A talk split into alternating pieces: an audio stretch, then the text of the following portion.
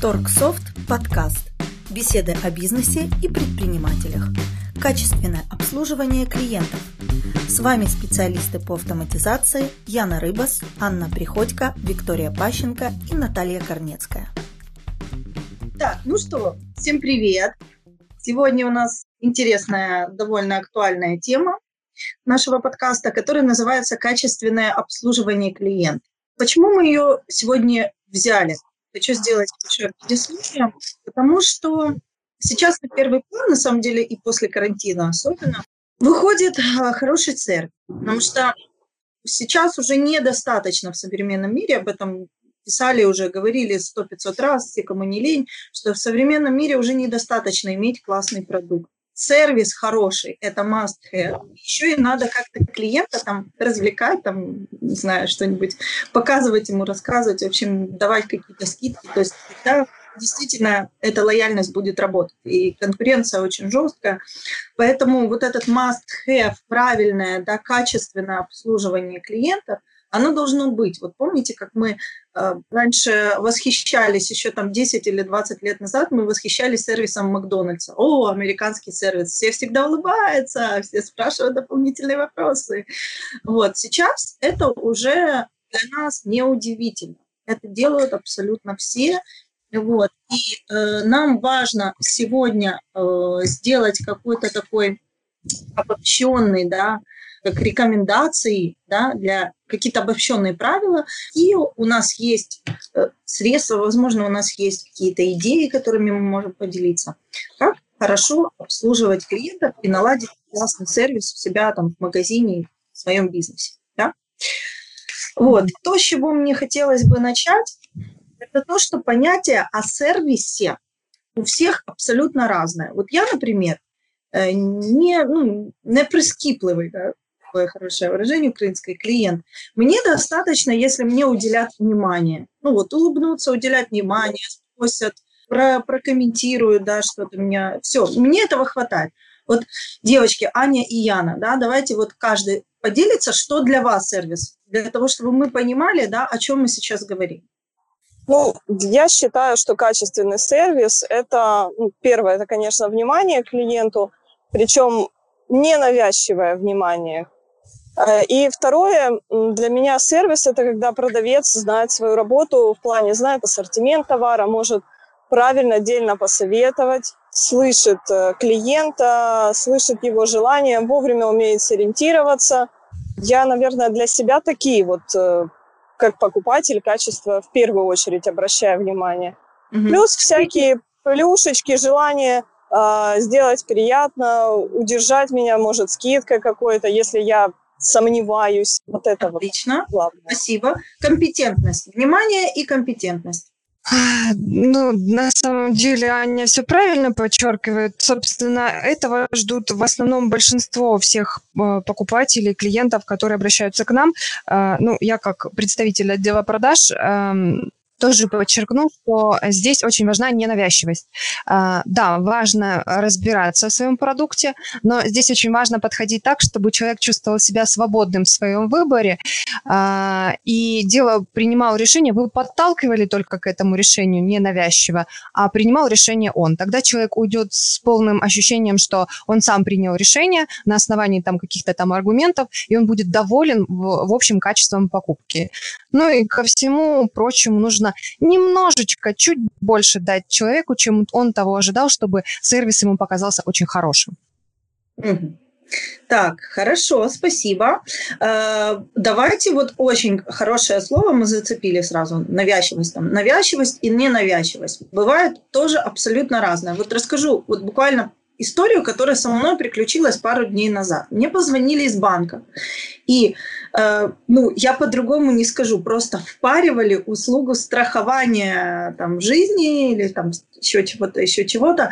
В общем, ну, это долго, на самом деле, рассказывать. Но девушка таким монотонным голосом э, говорит сначала, ну, вот послушайте. Я говорю, мне сейчас некогда слушать. Мне нужно пару минут вашего внимания. То есть уже как бы такая навязчивость. Опа, ну, ладно, я человек как бы интеллигентный. Я такая, ну, ладно, хорошо, я послушаю.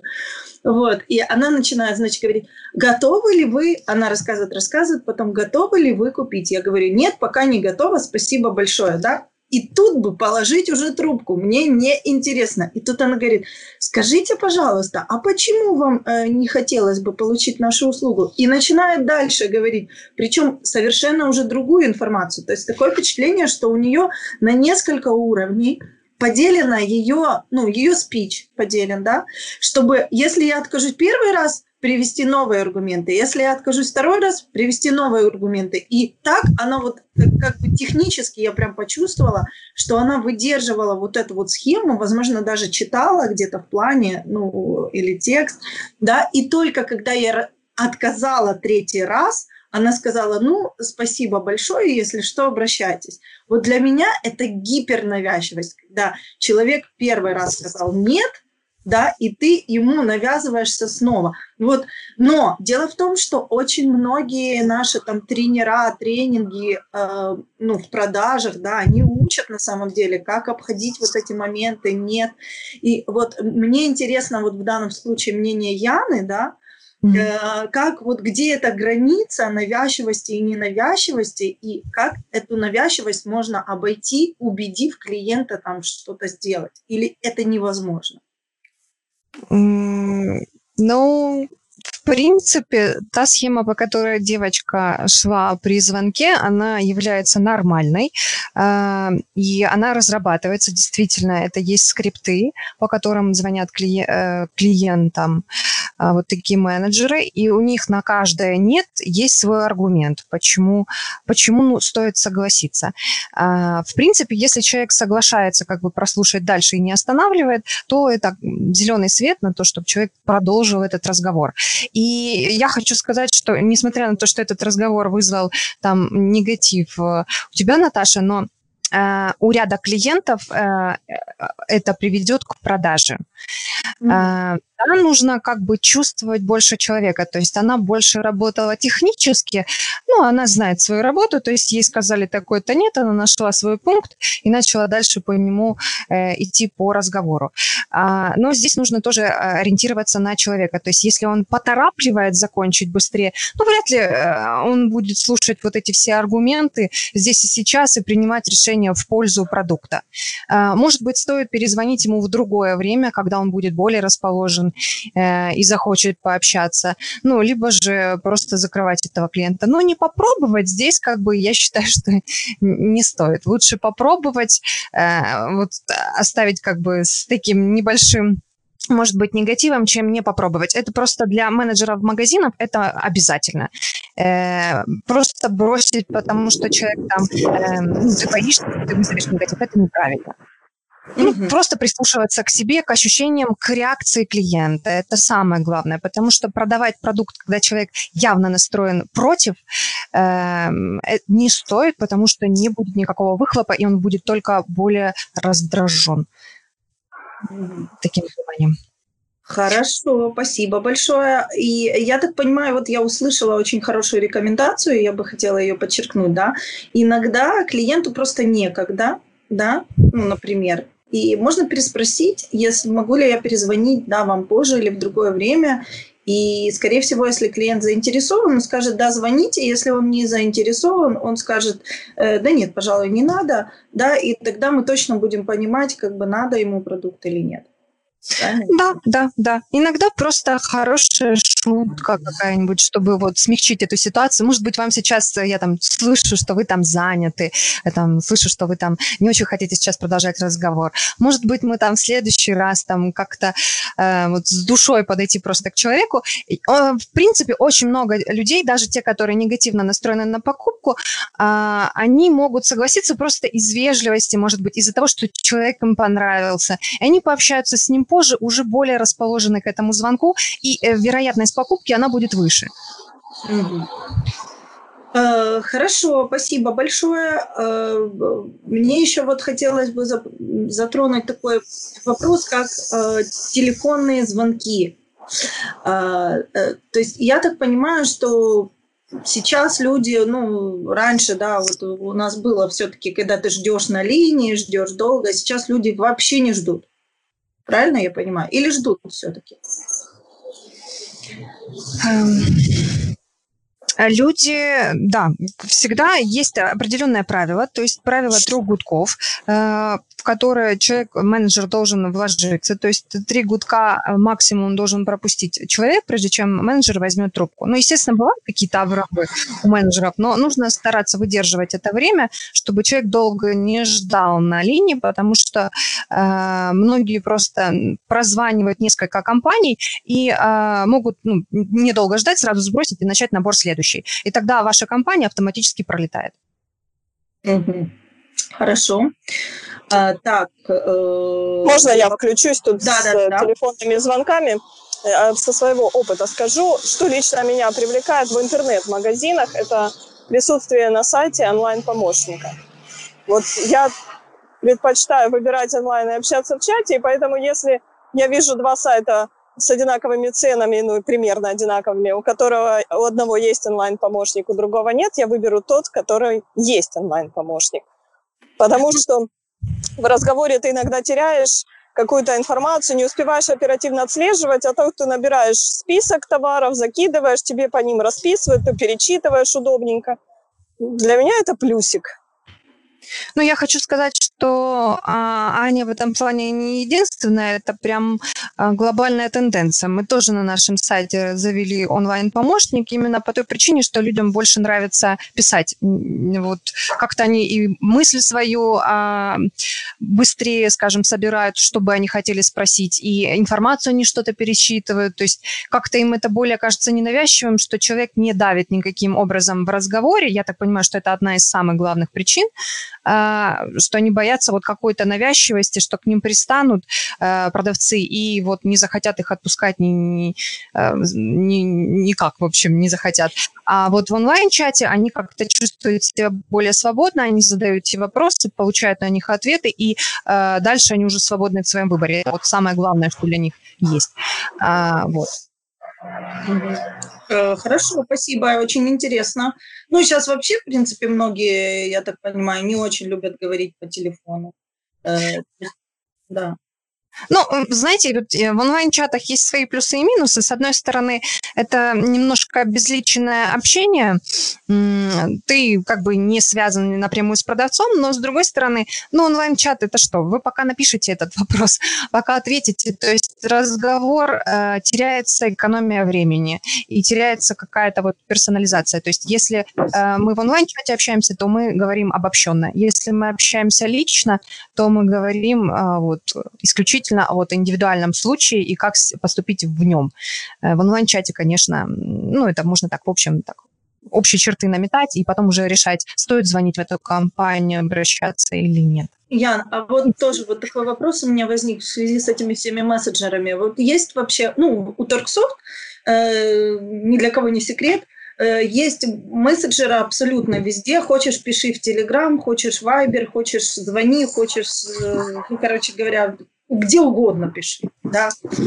Вот, ну и везде как бы быстро ответят, оперативно там подхватят, проконсультируют и так далее. Но есть какая-то вообще, ну, не знаю, статистика о том, где больше люди, вот, что они больше любят использовать, чтобы мы порекомендовали, да, что вот заведите обязательно Telegram, например, потому что там люди вот любят общаться, да? Или такого нет, оно где-то все... Есть. Почему есть, нет? Да? Это...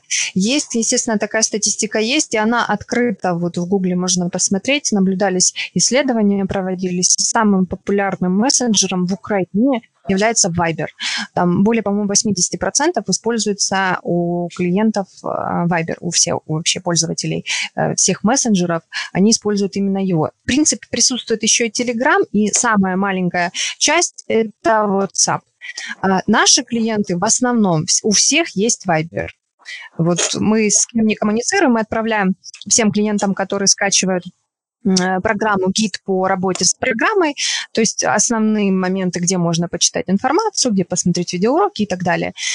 И у всех, кто предоставляет номер своего телефона, у всех есть Viber.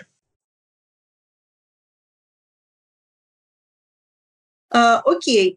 Еще есть такая штука, да, как сделать что-то такое, чего клиент не ждет. Вот я недавно вычитала там где-то в Walmart, по-моему, такая классная история о том, что там женщина, женщина продавец, она ушла со своего, попросила ее заменить, и два часа водила там как поводырь слепого клиента по, по магазину, все ему показывала, рассказывала, да, ну это вот один из, ну таких, так вроде бы не должна быть такая услуга, да, но тем не менее вот, ну как бы иногда такое случается. Вот и у меня, кстати говоря, тоже недавно совершенно был интереснейший случай. Я на Радиорынок приехала покупать зарядку там к, к фотоаппарату. И, значит, ну, в общем, я с парнем, который там работает, там все обсудила, он мне принес зарядку, мы там э, рассчитались, все. И когда я уже хотела уходить, да, говорить «до свидания», он вынимает шоколадную конфетку из-под э, этого своего, ну, стола и такая говорит: «А это вам, говорит, сегодня там поминальный день». Вот, было очень приятно и как-то неожиданно, да, вот эта вот неожиданность. И самое интересное, что история была продолжение, потом смотрю в кошелек и понимаю, что что-то не то. Где-то мы просчитались, и я явно заплатила меньше. Я посчитала и поняла, что мы провтыкали сто гривен. Ну, то есть я дала меньше на сто гривен, и он как-то, ну, не заметил или что-то, короче, такое. Так вот, понимаете, ну, то есть у меня просто не было шансов не перезвонить, и сказать, я уже уехала, и сказать: давайте карточку высылайте, я вам вышлю ваши сто гривен. Вот. Ну, потому что, ну, человек вот так вот ко мне по-человечески, да, подошел, и, ну, как я могу не вернуться там и не отдать эти деньги. Есть ли какой-то чек-лист, как сделать приятно клиенту? Неожиданно. Неожиданно. Ну, вот конфетки можно использовать. Конфетки. Ну, на самом деле, вот эти все приятности, они вообще закладываются изначально в сервис, но тут э, важно понимать, что человек должен не ожидать их. То есть, возможно, эти все маркетинговые приемы, они уже есть, там, допустим, бесплатная доставка, но если они сказать уже в конце, человек об этом не знал, она будет вот приятностью. Э, или же там, допустим, в конце тоже не, не оговариваются до покупки, в конце выдают какую-то подарочную карточку, да, там на какую-то покупку скидка, например. Или же какой-то бонус там к покупке, ну, небольшая мелочь, ну, в магазине одежды там, там какая-то пара носков, например, в подарок там, к чему-то там. А, да, вот это вот будет небольшой, э, скажем так, приятный момент при э, покупке. Ну, на самом деле таких способов очень много, но здесь же, опять же, очень важно, чтобы об этом сказали уже в самый последний момент, чтобы сделать наибольший акцент. Но на самом деле таких очень приятностей, они заложены в любом сервисе. У нас, например, там есть бесплатная доставка, бесплатная настройка. Если мы об этом говорим уже в самом конце, люди об этом не догадываются, они не знают, что как бы это будет входить в комплекс наших, нашего сервиса, а вот им это вдвойне, конечно, приятнее. Но, в принципе, им приятно это и во время разговора, когда вы будете, если это никто не предлагает, это предлагаете только вы, это будет очень приятно. Угу. То есть смысл в том, что не раскрывайте все карты, у вас есть какие-то количество бонусов под рукой, да, не раскрывайте все карты сразу. Да, да, да. Это будет приятнее и ло- лояльнее, да, для клиента. Так, хорошо. А, ну, есть, а есть ли у нас какой-то список классических, я не знаю, ошибок, которые, ну, вот делают продавцы, там, типа, например, ну, вот а, Аня, у, уже мы кое-что озвучили, Аня озвучила там по поводу компетентности, да, вот если человек там, допустим, не знает, о чем он говорит, вот, ну, классическая штука там, а подскажите, пожалуйста, это там работает так-то или так-то, я не знаю, я не технический специалист. Да, и все, и э, вот, клиент там в шоке. И, э, и есть ли какие-то вот классические ошибки, которые мы можем назвать, вот, для клиента, которые ни в коем случае нельзя делать? Ну, я, наверное, отметила навязчивость как самую неприятную вещь, ну, лично для меня. Когда, я даже расскажу случай из практики, когда вот магазин был одежды, у них э, очень часто обновлялись коллекции, ты туда забегал посмотреть что-то новенькое, появилась продавец, которая всей душой хотела помочь. Но когда за тобой ходят, ходят, ходят и пытаются продать, когда ты просто смотришь, ну, я перестала туда заходить. Это было неприятно. Хотя видно было, что продавец просто старается от души. Но ко мне она не нашла подход этим. Но это есть противоположность этому, когда человек явно недоволен. Вот это, мне кажется, еще более отталкивает от магазина в принципе. Когда сотрудник явно занят какими-то своими посторонними делами, и у него на выражение лица, вот эта вся мимика, весь разговор передает ему, что его оторвали, что он не хочет это делать, что это вот как, как вот одолжение вам сейчас. Вот это вот еще, наверное, более отталкивает любого покупателя. Ну, разве что, э, если ты там за, за чем-то конкретным пришел, и ты не хочешь терять больше времени, ну, ты готов сделать покупку. В любом другом случае, когда есть время, деньги и возможность выбрать, вы пойдете в другое место. Это как раз случай из вчерашнего. У меня было время погулять по городу, и, значит, ну, как городок такой э, маленький, но там несколько торговых центров. И, значит, э, на каждом этаже торгового центра э, много отделов, игрушки, там, полотенчики всякие. И вот и сидит бабушка. Ты туда заходишь, ну, как бабушка, ну, там, шестьдесят плюс, наверное, не знаю, можно ли назвать бабушкой.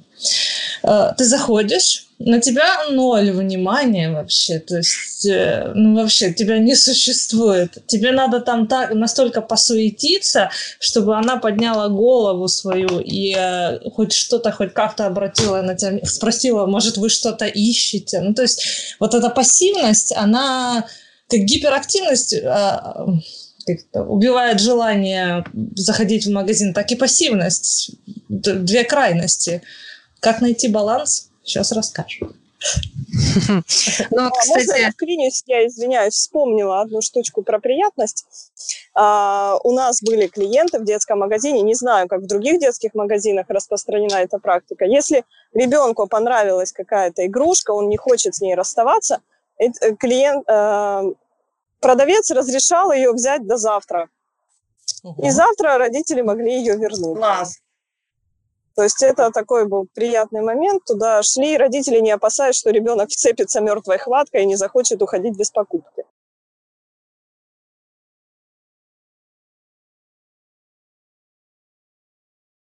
Тему предыдущего, да? Да, это я вспомнила. Хорошо, так как же это сделать? Как же найти баланс? Все-таки. Как улучшать уже сервис, мы переходим к этому. Ну, естественно, нужно начать с, с работы с продавцами. То есть их необходимо обучать. Необходимо, чтобы они проводили, чтобы им проводили тренинги, да, обучение, чтобы они умели и правильно разговаривали со своими клиентами, чтобы они хорошо знали о своем продукте. Это самое важное на самом деле. Вот. И чтобы они были заинтересованы, замотивированы в продаже. Если вот мы в прошлый раз, по-моему, говорили о мотивации продавца, как она влияет на покупку. Чем более он заинтересован в том, чтобы наилучшим образом обслужить клиента, тем лучшее впечатление, в принципе, о сервисе, о самом магазине останется у клиента. Поэтому в первую очередь нужно работать именно с персоналом. Я могу от себя добавить, что при выборе продавцов, в принципе, стоит обращать на такой момент, как э, чувствительность, да, или избыточная чувствительность, эмпатия, когда человек способен э, улавливать настроение клиента э, на расстоянии, даже особо не общаясь с ним. И ведь на самом деле не так-то сложно по, э, понять, что клиент хочет общения или не хочет общения. Как минимум, при входе в магазин можно поздороваться, если человек в хорошем настроении заходит в этот магазин. Это видно невооруженным глазом, тут не надо даже гадать. И часто при выборе товара у клиента в глазах возникает такой немой вопрос, вот он не может определиться. И вот именно в этот момент можно задать этот вопрос, чем я могу вам помочь, или, может быть, вам что-то подсказать по этому товару. То есть это, это не так сложно определить, как кажется. Просто вопрос в том, хотят продавцы, мотивированы они или нет это делать. У меня есть как раз история э, из практики, ну, из практики.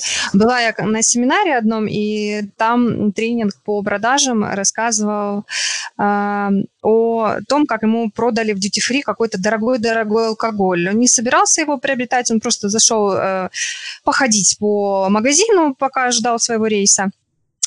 И ну, стал возле там стойки с алкоголем, просто стоял, смотрел на нее. И ну, он стоял достаточно долго, и продавец к, не, к нему решил подойти, спросил там, там, выборы в жизни – это сложная штука, да? Там, начал с шутки, потом сказал, что вы там, типа, выбираете из того-то, из того-то, там есть какие-то прелести. В общем, у них завязался интересный разговор, э, обычной шутки, там, из-за того, что там э, заставил он покупателя улыбнуться. Человек, который не собирался ничего приобретать, завязался разговор, и он в итоге решил приобрести алкоголь, просто наслушавшись, какие там есть ароматы, какие винные нотки, и, и приобрести товар. Хотя самой заинтересованности в самом начале не было, и продавец это знал, что там большинство людей, которые проходят мимо магазина, они просто проходящие. Но их тоже можно заинтересовать, зацепить. Еще из э, классических ошибок там, продавцов может быть лишняя болтливость. Э, иногда э, вот э, как бы вот это хорошо сработало, да, вот в этом, в этом случае хорошо сработало. Человек скучал, ему хотелось там просто поговорить, да, и так далее. Он сам по себе такой открытый, да, если люди закрытые, например, которые вообще, ну, которым вообще раздражает, когда чужие люди к ним там, ну, обращаются с какими-то своими шутками, философскими разговорами, да, опять-таки это вот, наверное, стоит очень хорошо быть, ну, вот, как Вика сказала, хорошим эмпатом, да, человеком, который хорошо вот разбирается прямо по лицу, может определить, расположен ли этот человек поговорить или нет. И тогда есть, уже использовать это. Да, есть еще вот в плане поговорить две такие разновидности. Вот, например, я, я не очень люблю общаться, тем более в магазинах. И, но когда я выбираю какой-то товар, прихожу и долго рассматриваю, не могу определиться. Бывает, бывают продавцы, которые угадывают это, подходят и начинают говорить: «Ой, у меня такая же дома стоит, это потрясающе. И она мне решила и эту проблему, и эту проблему, и эту проблему». Там, по-моему, это было в плане мультиварки. И, короче, раз, два, три, она э, своим рассказом, своим сторителлингом э, э, дала мне э, понять, что этот аппарат решит и мои проблемы тоже. И я его купила. Хотя могла не купить, то есть там было колебание, это было несрочно и все такое. И есть другой вариант. Это вот страдают в этих в кофейнях. Это, блин, есть у меня один персонаж такой. Вот кофейня любимая, люблю туда заходить, но когда он там дежурит, это просто вынос мозга. Я обычно захожу, беру просто пачку кофе и все, и ухожу. Но пока идет помол зерен, пока там то все, он мне начинает и со мной заигрывать, и в глаза смотреть, и говорить: «Ой, что-то у вас нет настроения, а, вы не хотите со мной общаться». И, знаешь, и такое впечатление, что это меня как-то разговорит. Я просто замыкаюсь в себе и стою, жду, когда там кофе, блин, будет перемолото. Вот эти...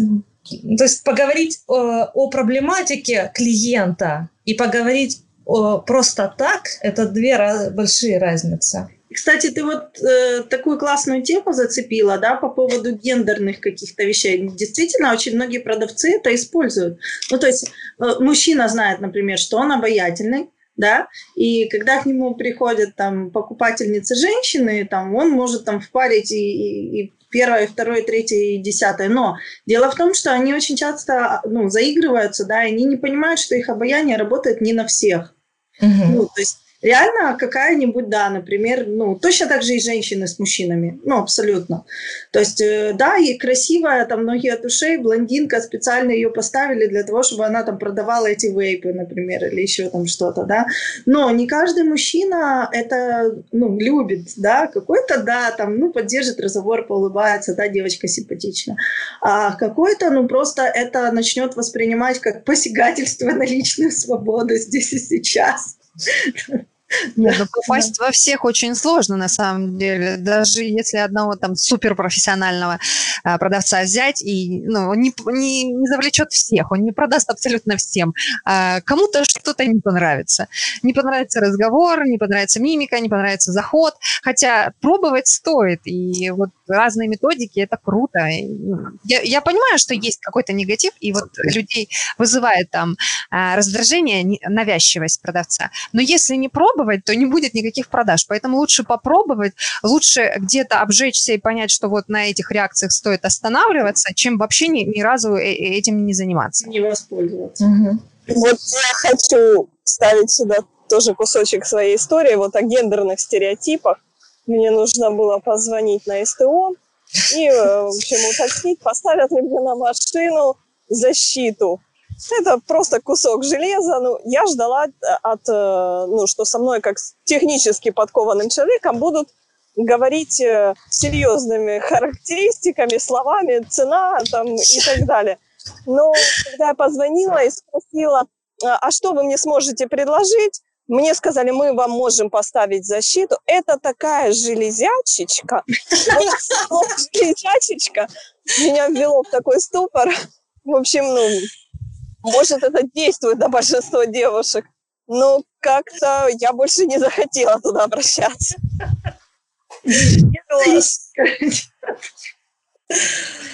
Ну, да, здесь, здесь вообще как бы человек просто сразу определил Аню в категорию тех, кто не разбирается именно только по голосу. Ну, вот здесь, естественно, неправильно. Если бы она выражала свою мысль, э, ну, вот такими словами, там, железячечка, тогда можно было таким образом ей отвечать. Но не до этого момента, естественно. Да, кстати, вот я вспомнила, у меня есть кума, тоже э, ну, очень технически подкованный человечек, при этом она выглядит, э, ну, она такая тоненькая, маленькая, сорок восемь килограмм, блондинка, большие голубые глаза, то есть вообще там просто, там, ну, как говорится, ну, все по классике, как говорится. И она очень часто с этим сталкивается, да, и ее очень раздражает, что все, ну, технические там вещи, которые она покупает, она разбирается лучше, чем многие. Реально, там, какой купить фотоаппарат, какой купить телефон, она всегда очень ну, выясняет все характеристики еще до того, как, допустим, зайти купить. Ну, то есть все очень там четко. Тем не менее, мужики всегда к ней обращаются как блондинки. Это ужас просто. Ну вот в, в этом случае, в принципе, есть рецепт. У меня есть любимый магазин, который могу привести пример. Магазин компьютерной техники. Я тоже девочка, но тоже технически могу объяснить, что мне необходимо. Но я туда прихожу, и они очень внимательно вначале слушают, что, то есть какими словами я говорю, как я описываю этот предмет, что я хочу. И исходя из этого делают... вывод про уровень моей компетенции и переходят и говорят со мной на том языке, который э, я понимаю, и вообще мы, короче, очень быстро договариваемся.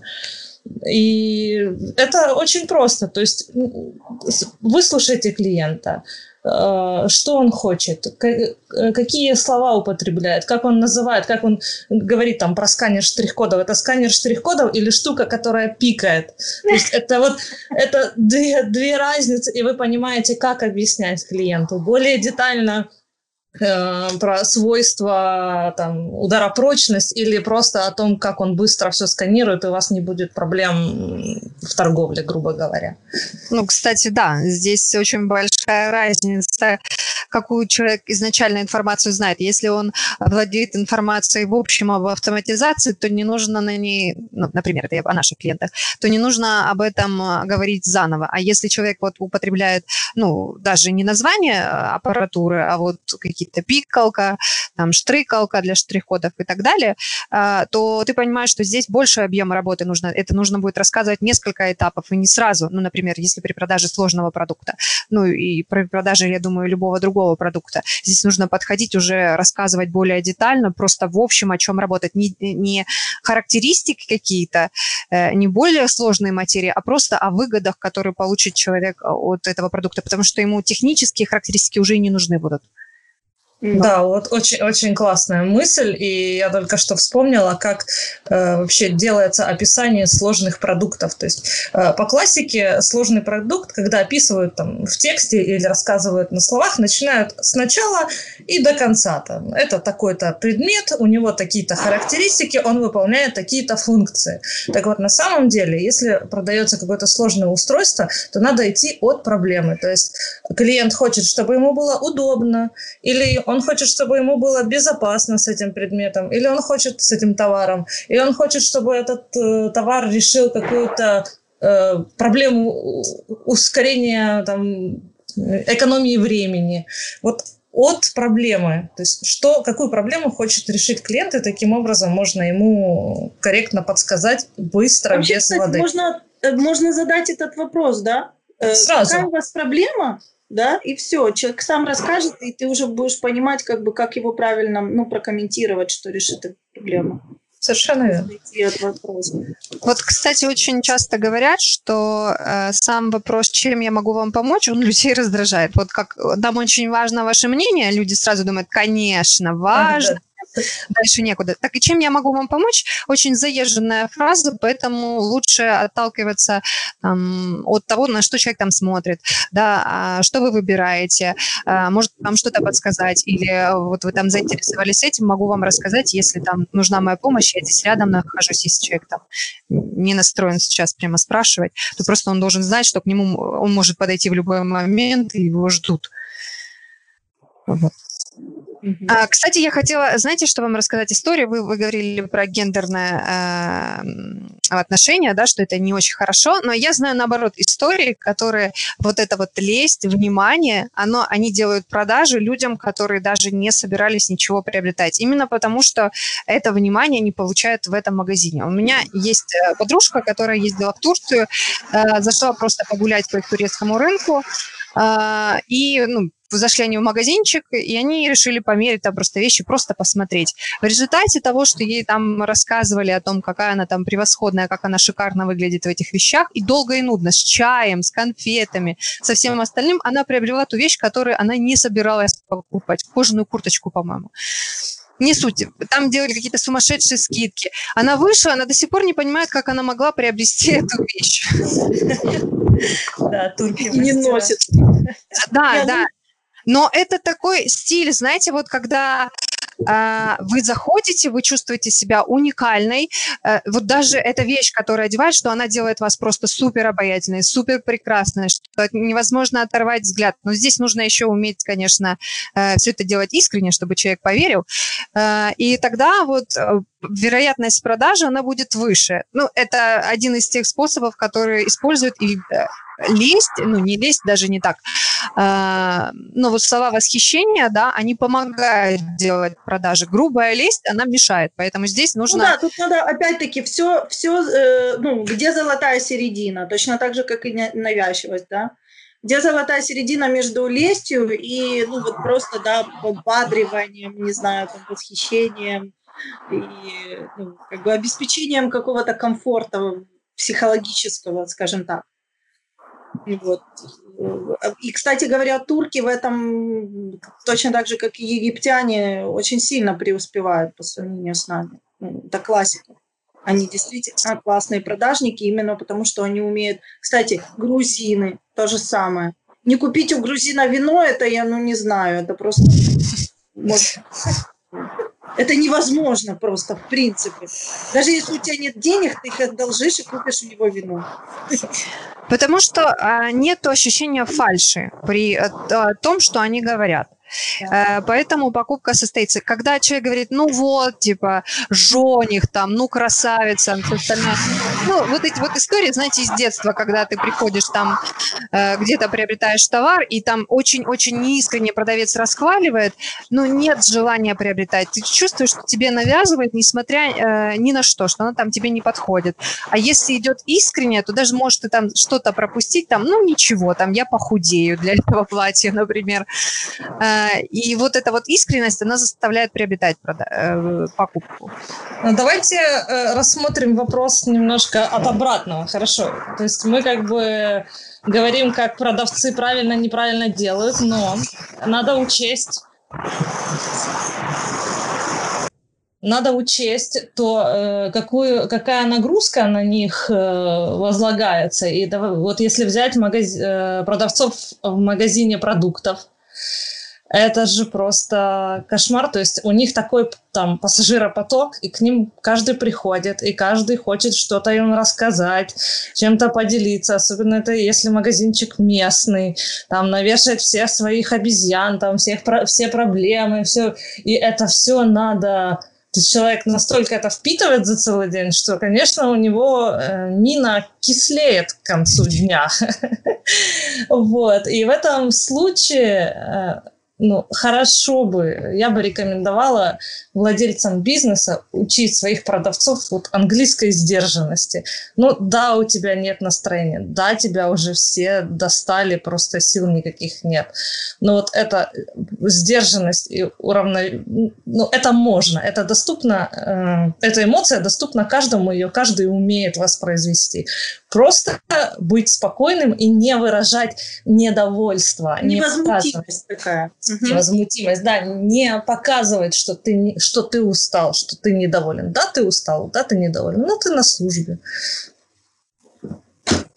И мы, кстати говоря, зацепили вот тоже очень интересный момент, который мы пробросили чуть-чуть, а он важный. Это оценка покупателя. Кстати говоря. То есть вот как оценивая, да, мужчина-женщина, о, блондиночка зашла, сейчас я с ней там, да, то бывают и другие оценки. Бывают оценки там по тому, как человек одет. Это самая классическая оценка, да. Да, он не купит мои дорогие часы, потому что он, короче, одет в каком-то секонд-хенде, да.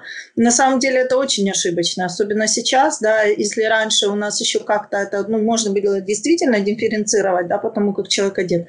То сейчас у нас все такие типичные американцы, который может миллионер там ходить в секонде спокойно абсолютно, и его это не парит. Вот. Или там выглядеть он там может тоже, как говорится, помятеньким, там два дня бухал где-то. Вот. И на самом деле вообще не показатель э, того, там, сколько у него денег, и готов или не готов он сейчас купить там машину, если он в салон заходит. Это таким образом продавцы, как правило, стараются проявить свою прозорливость. Mm-hmm. Вот они вот так вот метко вычисляют людей, уже настолько опытные, что даже могут определить, кто ко мне зашел. Ну да, ты права, совершенно права, что это очень-очень плохой... плохая методика определения продавца, то есть или там, когда человек заходит, да, в простой какой-то одежде, может быть, он был только что, я не знаю, там, свой, свой, это, косил свой дорогой газон, да, и заскочил там в магазин электроинструмента, ему начинают предлагать что-то подешевле только потому, что ему быстро надо было что-то купить, и он не переодевался и не одевал свой любимый галстук. Ну, вот в таком духе. Да, да. Вот ну, вот, знаете, я не совсем согласна. Ладно, если там ему еще хотя бы предлагают недорогой электроинструмент, в течение разговора они могут понять, что ну, человек там готов и может приобрести более дорогое. Ну, когда они этого не слышат и не задают вопросы. Но когда вообще не перестают предлагать, типа, что ну, у нас ничего дешевого нет, вот это вот ужасно, просто ужасно. Да, боже. Ну, допустим, в магазинах одежды это такая распространенная методика, то есть они оценили, и все, они дальше уже, ну, ты ходи там по магазину, но тебе никакого внимания, и ты вообще как бы здесь никто.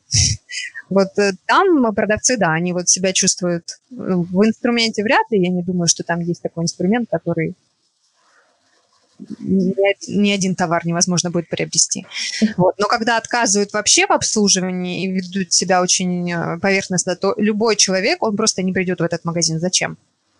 Уровень отношения также отображается вот в магазинах электроники, когда продавец подходит к тебе, и ты что-то выбираешь, и он спрашивает такой вопрос: на какую сумму вы рассчитываете? И все. И вот если, понятное дело, блин, ты хочешь прийти, потратить меньше, но взять лучшее, ты начинаешь говорить, ну, там, какие-то, чтобы он тебе подобрал что-то хорошее за минимальную сумму. Но как только он слышит минимальную сумму, ой, это, ну, это же процент будет меньше, капнет, уже интерес к клиенту падает, можно сильно не напрягаться. В принципе, там, что, все равно ему что-то хреновое там надо, там, по качеству, то, пусть берет, что хочет, знаешь, в таком духе. Ну, вот это тоже крайность ну, такая. Кстати, вот я вспомнила как раз э, этот момент. Когда-то я покупала, ну как когда-то, не так давно, я покупала вот в магазине электроники ребенку э, там что-то техническое, колонку, по-моему, я покупала, или телефон, уже не помню. Но э, как бы э, мне задали этот вопрос, на какую сумму вы рассчитываете, да? Я сказала, вы знаете, вот я так и сказала, давайте минимально, потому что это ребенку, ну то есть я объяснила уже сразу сама, да, потому что это ребенку, оно должно быть, ну, попроще, противоударное, ну, такое, чтобы прослужило чуть дольше. И человек на самом деле включился, консультант очень круто включился. И я вот помню даже, как он говорит, вы знаете, э, вот я могу за такую сумму вам, конечно, посоветовать, но это гениально, кстати, он продавал. Э, говорит, но э, в принципе вы можете взять вот чуть-чуть вот подороже ТТ, оно будет лучше по качеству, и действительно здесь там корпус, да, телефон был, здесь корпус там противоударный, а вот здесь, ну, вы потратите там чуть больше, да, там на, на пятьсот гривен больше. Больше, но это реально вещь вам прослужит нормально. И, честно говоря, для ребенка, если бы я покупала, я бы покупала такое. Все, понимаете, он изменил сразу мое отношение в сторону суммы. Вот, хотя mm-hmm. я рассчитывала там на минимальное. Вот, но дело в том, что я ж ему пояснила как бы ситуацию сразу. То есть она ему была ясна. Многие ж не поясняют, почему. Ну, почему мне там надо подешевле, да? И хорошие продавцы... Ну, на мой взгляд, они все равно могут определить э, где-то плюс-минус ну, вот эту вот, ну, покупательскую способность или, или желание, да, там, и вот сделать так, как сделал он. Советовать купить немножко дороже, но это действительно правда, но оно будет немножко более по качеству, ну, подходящее. И там, допустим, мне нравится, когда они говорят, вы не переплачиваете за бренд, но у вас будет такое же качество, да, то есть оно, в принципе, ну, классно работает. Да, продавцы так делают. То есть, получается, продавец должен перейти в мир клиента, да, в, на короткий промежуток времени для того, чтобы качественно продать, не обидеть ничем. Он должен деликатно э, уточнить и углубиться в проблему клиента. Таким образом, правильно ему подсказать. Это, ой, это была тоже такая интересная... Для подкастов выбирала себе микрофон в интернет-магазине. И это была бы, конечно, поразительная консультация. Э, объясняю проблему. Так и так шумит ноутбук. Э, помогите выбрать так чтобы, так, чтобы не было слышно шума на звуке. И в ответ мне, значит, продавец скидывает тонну всяких очень-очень дорогих микрофонов, там порядка от, от четырнадцати тысяч и выше, с установками, там, с какими-то микшерами, знаешь, с дополнительными настройками. Я объясняю, мне что-то попроще. И э, потом он делает следующее, что-то там возился, уточнял, спрашивал, долго мы с ним переписывались еще. И потом он говорит, ой, извините, э, давайте, э, вы можете мне написать через два часа, мне надо сейчас убежать? Напишите мне через два часа и там продолжим, типа, вот эту вакханалию. Ну, ясное дело. То есть я пошла на другой сайт, где мне быстро дали одну модель. Вам надо вот это. Все. Человек меня понял сразу. Вот тоже. Ну вот с Викой я согласна, во-первых, то, что самое первое, самое главное, это, ну, понятное дело, что там брать там, трубку или там быстро отвечать, когда человек спрашивает, но самое главное – это понять, чего человек хочет и для чего, и для каких целей. Иногда вот эта вот сумма, которую спрашивают, ну, безусловно, о ней нужно хотя бы иметь понимание, поэтому косвенно или прямо лучше спросить о ней, потому что можно долго расписывать товары и в конце называть какую-то сумму, которая будет гораздо больше той, которая есть в кошельке у покупателя.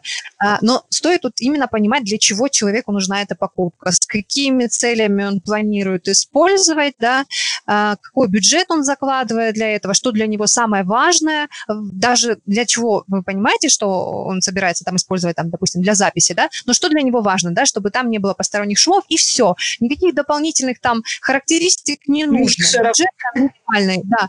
Все, и тогда выбор а, оборудования, он сужается до любого товара, он сужается, и он должен быть предоставлен а, в несколько моделей. Не две, не одна, одна это тоже, кстати, не очень хорошо, когда вы не, оста- не оставляете выбора, а три, допустим, три, четыре, ну, небольшое количество, чтобы у человека был выбор, он понимал, что он выбирает это самостоятельно, ему никто ничего не навязал, ему просто сузили выбор до э, того количества по тем характеристикам, которые он запрашивал, и он по цене, там, по своим там, визуальным, например, э, что ему там нравится, предпочтениям, он выбирает то, что ему подходит. Все, и тогда покупка состоится. Именно самое главное, первое, это то, что нужно спросить, для чего э, и какие требования у клиента есть для покупки. Угу. И я, кстати говоря, вот сейчас мы говорили, прежде чем перейти там, к рекомендациям конкретным, я вспомнила еще очень плохо, когда торопят с покупкой. Вроде да, это тоже вот классический прием, да, вот, ну, типа, быстрее, быстрее, там, закончится акция, и, ну, это одно, да, маркетинговый такой прием, но очень многие продавцы его понимают слишком буквально, и они начинают его использовать, как бы, ну, там, э, у меня там товар отложен, и покупайте сейчас, или завтра там его не будет, или что-то такое. Ну, в общем, короче, какие-то такие начинают выкрутаться, использовать для того, чтобы, ну, здесь и сейчас продать. Вот. И это тоже сразу такое наталкивает на мысль, что пытаются впарить побыстрее, что-то некачественное. Я вспомнила еще, ну и очень-очень важное. Это когда продавец переключается с клиента на какую-то другую задачу. То есть вот эту ситуацию мы наблюдали недавно в «Спортмастере». Он тебя обслуживает, пробивает товары, что-то тебе говорит там. И в этот момент его кто-то отвлекает, младший. И что он делает? Он все бросает. Ты как э, истукан стоишь, ждешь. А он побежал помогать своему младшему коллеге, объясняя что-то. И ты просто ну, не понимаешь, что вообще происходит. То есть в данном случае э, руководителям надо запретить младшему персоналу отвлекать э, продавцов в момент обслуживания клиента. Это, ну, вот это просто непростительная оплошность, которая дико бесит. Mm-hmm. Так, ну хорошо, мы такие уже, по-моему, все в подробностях обсудили, как хорошо, как плохо. Давайте попробуем эм, сделать какие-то обобщенные рекомендации. Понятно, что для каждого вида там, бизнеса и продаж, э, наверное, есть свои какие-то фишечки узкие. Вот, но обобщенно, вот мы говорили уже про обучение сотрудников. Яна уже немножко это зацепила, эту тему, да. Это первый вообще пункт, который должен быть. То есть сотрудник надо обучать, не надо думать, что если к вам пришел человек продавать, да, что он уже все умеет, он там классный продажник, он может умеет все что угодно, но для вашего конкретно бизнеса все равно вам нужно проверить и вам нужно обучить э, именно тому, как вы продаете, что вы продаете. Это must-have. Да? Еще какие есть рекомендации общие, которые мы можем дать предпринимателям? В продолжение темы обучения могу добавить, что э, владелец бизнеса должен э, передать сотрудникам свою, э, свое отношение к бизнесу, свое отношение к товару, э, ценность этого товара. То есть не обязательно для обучения нанимать каких-то коучей, которые там должны приехать и проводить эти все семинары. Это все можно сделать в бизнес-тренинге, да. Можно сделать все это самостоятельно.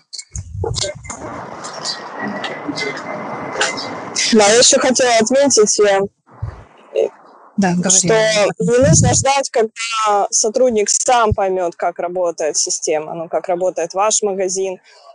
Сталкивалась я по рассказам знакомой со случаем, когда вот ее взяли на стажировку, на длительную, там пару месяцев, и за ней наблюдали, смотрели, в общем, как она работает. А когда пришел момент, в общем, берут ее или не берут, все люди, которые с ней рядом работали, всячески там дружили, подбадривали, они начали вываливать все ее недостатки. То есть человек проработал два месяца, не зная, что он делает неправильно. Ее взяли, но вот осадочек остался. Человек мог исправиться сразу, вникнуть в суть, а этого не произошло. Mm-hmm. Поэтому сразу лучше вот важные моменты обозначить, чтобы правильно культура формировалась изначально. Mm-hmm. Хорошо, спасибо. А что по поводу оценки качества работы, Аня? Ну, оценка качества работы, ну, можно осмотреть, конечно, аналитику, именно если установлена программа какая-то, смотреть а, аналитику по результатам работы конкретных сотрудников, можно оценивать качество работы продавцов с помощью тайных покупателей, звонков. Угу. Обязательно. Это звонки и... проверять неоднократно, проверять вот на вот такие вот фишки всякие гендерные и так далее. А есть какая-то вот, ну, рекомендация, насколько это часто вообще нужно делать?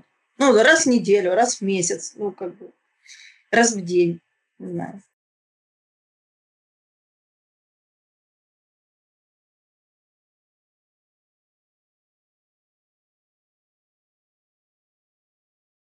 Владелец бизнеса их не зарегистрировал на Google картах, то их регистрируют сами пользователи Google карт. И вот там они уже пишут так, как есть на самом деле. Вот. То есть, что им понравилось, что не понравилось, ставят эти рейтинги, звездочки. Самое главное – работа с отзывами, с критикой. То есть, в любом случае к вам будут поступать э, э, фидбэк от ваших покупателей. Понравилось им, не понравилось, что не понравилось. Если понравилось, и там продавец Маша молодец, то классно, значит, все правильно, можно ее чем-то поощрить. Если не понравилось, что именно не понравилось, где, где обидели. И тогда эту ситуацию не оставлять э, клиент сам дурак, а разобраться в ней досконально. Угу. А, хорошо. А по поводу того, как часто, постоянно.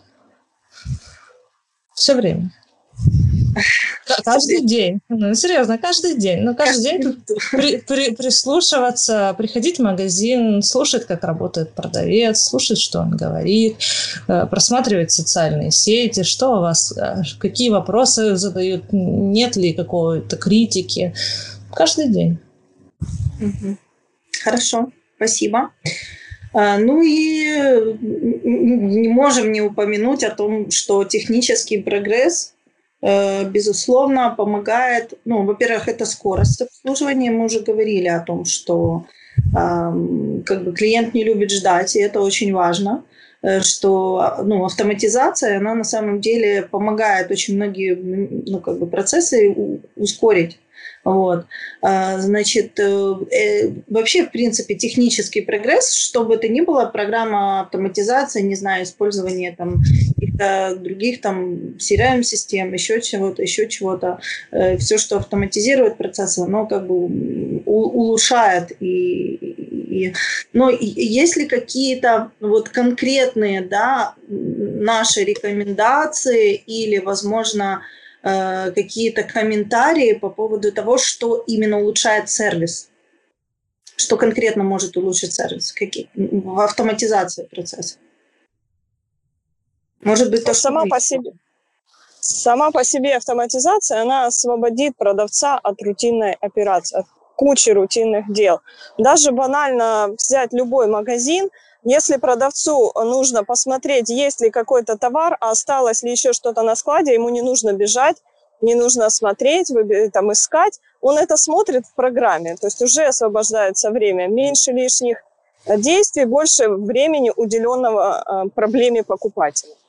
Uh-huh. Ну, или, например, он пришел, там покупатель померил пару обуви, спрашивает, там, другой размер больше, например, мне не подошел. В магазине его нет, но мы можем оформить для вас этот заказ, и там, завтра вам уже привезут. Это уже тоже сервис. Это не то, что я посмотрю, там через полчаса пришел, нету, и отпустил этого покупателя. Ну, естественно, он пойдет в другой магазин и больше не приобретет. Здесь и система лояльности, которые привязываются а, к покупателям. То есть там накопительные те же скидки, да, те, которые пороги переходят, а, увеличение скидки от суммы покупок. То есть вы дошли до этой суммы покупок, поздравляем, у вас и скидка больше, мы там рады вас видеть, приходите и дальше, у вас сумма там скидки будет расти каждый раз, мы вас там любим, ценим и так далее. Это тоже дает приятный эффект и обратную связь уже от покупателя. Он становится постоянным. Угу. Возможности акции проводить, все возможные, вот программа дает. Возможность быстрого контроля цен. Есть ряд магазинов, которые подпольно держат прайсы в валюте. И вот это, когда ты стоишь, ждешь, пока продавец пересчитает курс с этих, с этих валютных цен, а еще ты так одним глазом увидел на калькуляторе, что курс отличается от э, официального, ну, это не очень приятно. А так цена в гривне, по какому курсу она была вчера или сегодня утром пересчитана, не интересует. И, и продавец не, не смотрит на это, он видит конечную цену товара, и все. Ну и для интернет-магазинов тоже очень круто. В программе есть напоминалки, то есть менеджеры могут звонить, оставлять свои комментарии по этим звонкам, ставить напоминания для звонка. Программа напомнит, то есть не, не какие-то записи, где, о которых можно забыть, не увидеть, а именно напоминания конкретные, чтобы не забывали связаться, потому что это одно из самых важных правил. Если вы делаете обещание и даете клиентам о том, что вы с ними свяжетесь, то это обязательно нужно сделать. Да, хочу еще отметить, что это единая программа, это единая система, когда продавцы работают в одном поле. Не каждый себе в тетрадку пишет разными почерками, особенно заказы клиентов, кто там как записал, потерял. А все это хранится в системе. Видно, кто что по этому клиенту делал, когда с ним коммуницировал. Ну и плюс автоматизация – это возможность построить сложную, более сложную схему мотивации и более прозрачную, когда программа будет строить отчеты в конце, за что конкретно продавец получает деньги, за какую позицию. И это будет проще, чем продавец это вручную подсчитывать будет.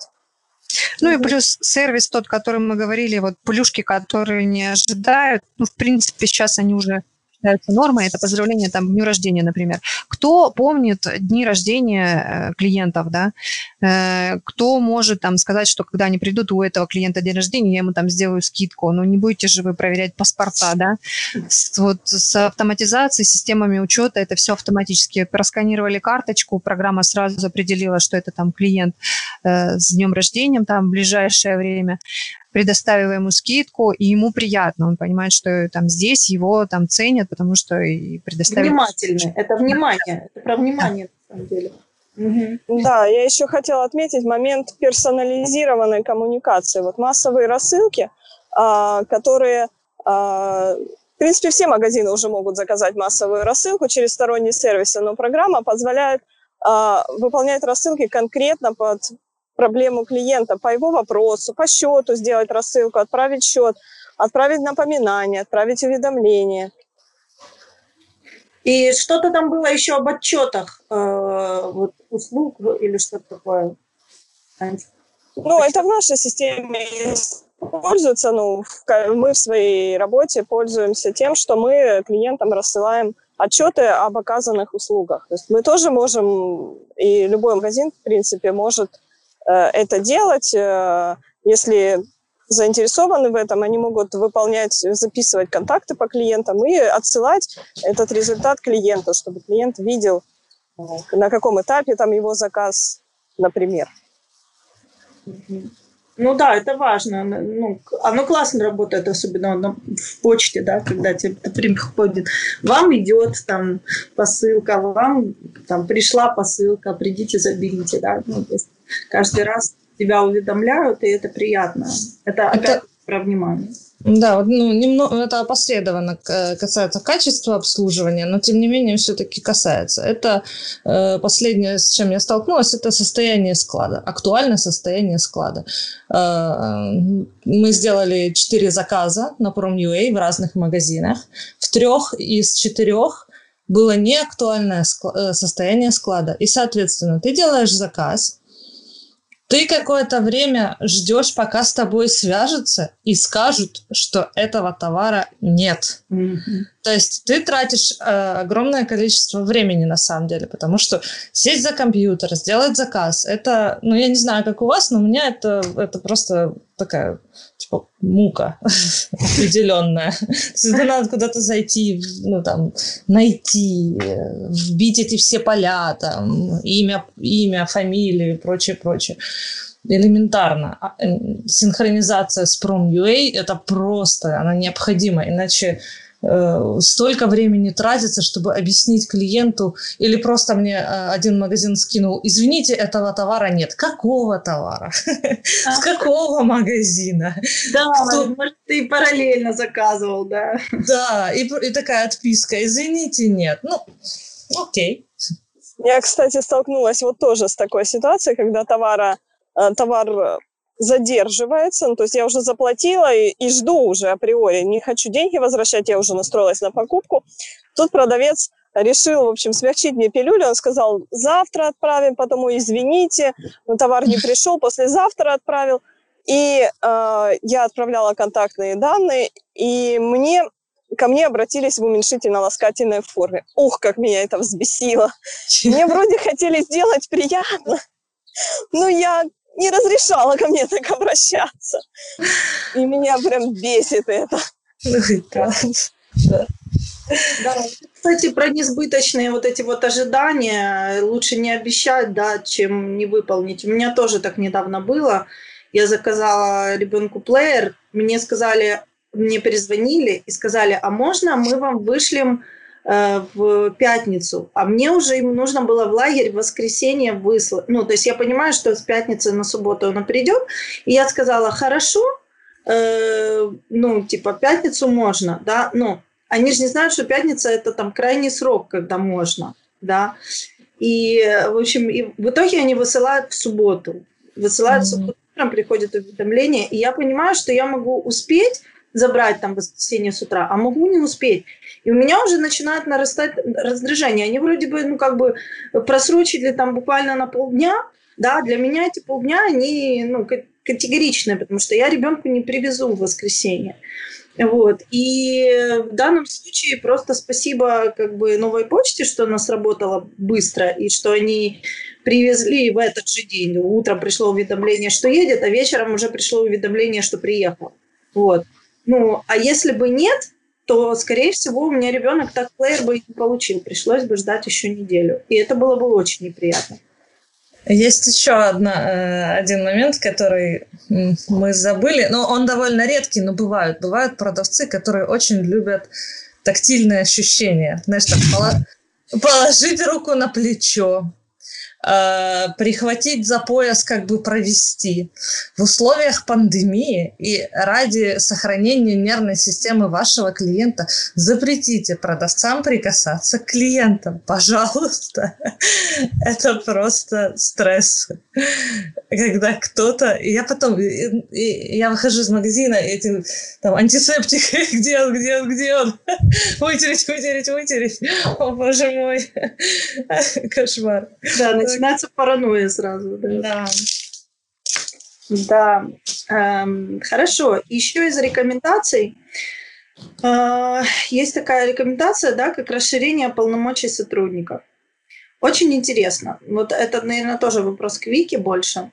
Да, как это влияет вообще на сервис? Положительно, в основном. Э, то есть э, и это необходимо делать, чтобы сотрудник имел возможность быстро принять решение. То есть, э, но это относится к тем сотрудникам, которые некоторое время проработали, вы им доверяете, у них настроены, там, если вы используете э, программу учета, у них настроены роли э, с нужными разрешениями. И да, надо делегировать определенную ответственность и возможность принимать решения сотруднику для того, чтобы он мог быстро клиенту ответить: да, мы этот товар привезем, чтобы он не бегал, не согласовывал с вами, привезем мы его или не привезем, будет, не будет, чтобы он мог позвонить поставщику и уточнить напрямую, чтобы это делалось, делалось не через вас. Ну вот, конечно, надо. Mm-hmm. Это же какая нагрузка с владельца бизнеса снимается. Да, ну, такие классические вещи, как там удобный график для клиентов, это, понятно, must-have. Э, там, допустим, изучать свою аудиторию постоянно, мы уже этого коснулись немножечко. Э, вот. А есть ли какие-то вот нетипичные э, рекомендации, какие-то такие вот необычные, не знаю, вот для улучшения сервиса, то, что не лежит на поверхности? Ну, вот да. В нашем случае, почему? У нас нетипично, мне кажется, это обучение клиентов до покупки. Вот мы очень много тратим ресурсов для того, чтобы рассказать, что такое автоматизация, для чего она нужна, какие процессы она решает, потому что момент, когда люди обращаются, они не совсем понимают, о чем идет речь, и многие даже оставляют эту тему, потому что не понимают, что это такое. Поэтому мы изначально рассказываем об этом, расширяем познание. Некоторые считают, что это вообще не для, для них, это слишком маленький бизнес, или они никогда в этом не разберутся, это слишком сложно. Поэтому аудиторию нужно воспитывать, нужно рассказывать, что это такое, рассказывать, насколько это там понятно, ясно, чтобы они могли к вам обращаться, чтобы они не чувствовали того барьера непреодолимого, чтобы там вырасти или обучиться чему-то, и только тогда можно обратиться и уже устанавливать там систему автоматизации. Это, например, про нас.